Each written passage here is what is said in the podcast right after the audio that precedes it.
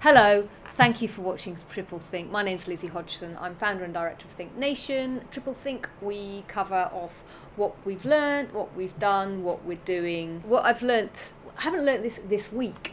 I have just been looking at this as our as our own narrative um, over the last few months. Think Nation, we ask big questions. So we empower young people to ask big questions, and and we've seen that that, that when we started out, the skew was towards great big questions, but questions that had a slight possible negative um, bias. So, for example, is is artificial intelli- intelligence diminishing our humanity? So that's kind of like pushing us already into one sort of view. I wanted to see whether we can actually change that around. I'm, so we are going to be starting to look at framing questions. Young people will be framing the questions on the can do, because the other thing that, that we need to do is actually we need to be playing out the narrative of hope for young people. We need to be positioning them so that they feel that they can do things, that they are in, in, in a position of empowerment, that we do want to hear from them.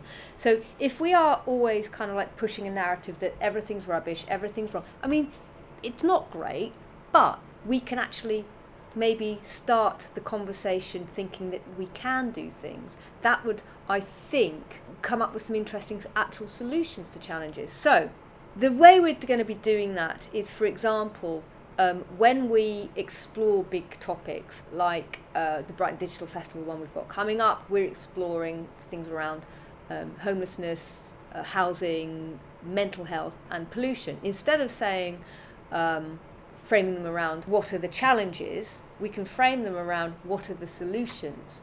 And that is a very subtle shift, but a shift that I think is going to change the outcome of some of our events and some of our responses from young people, which would then enable us to then take them forward and perhaps create um, a, a, mechanism that those solutions could then be built or tested or things like that. So it's a very subtle change, but I think that it's something that's quite important for us to do if we want to be empowering young people, getting them to feel that they're participating, and also come have them come up with genuine solutions that perhaps we could then test in the field. So that's what we've learned. We're going to shift our focus from less kind of negative leading questions to can we create solutions.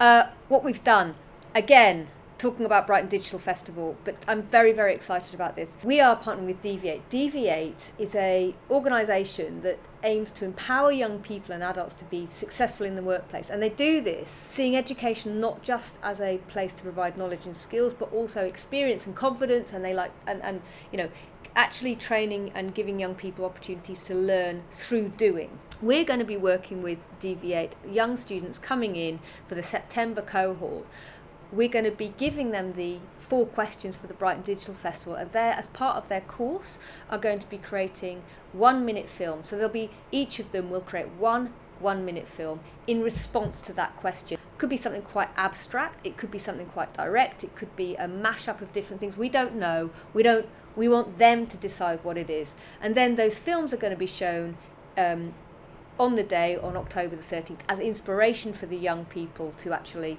create their own responses with their mentors and also at the end um, for the audience. It's really important that we're doing this because we are increasingly trying to reach out to young people to be part of Think Nation's structure. We want to give young people experience, we want to help them learn through their own thing, but also if we can align our mission with organisations that are also doing similar things um, and we can help build each other's output and experience for young people, that can only be a good thing. So I'm very excited about Deviate. Um, and I'll be talking more about that collaboration in the, in the coming weeks. We're a small organisation, but actually our reach is quite broad.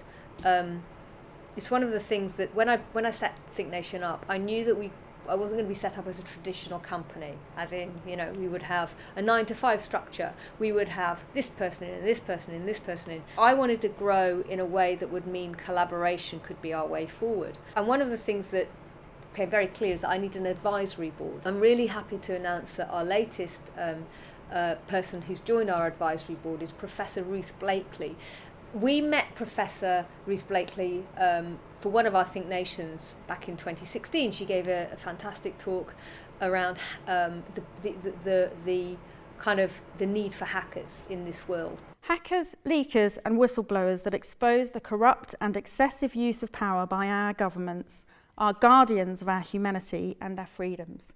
They should be celebrated. Thank you.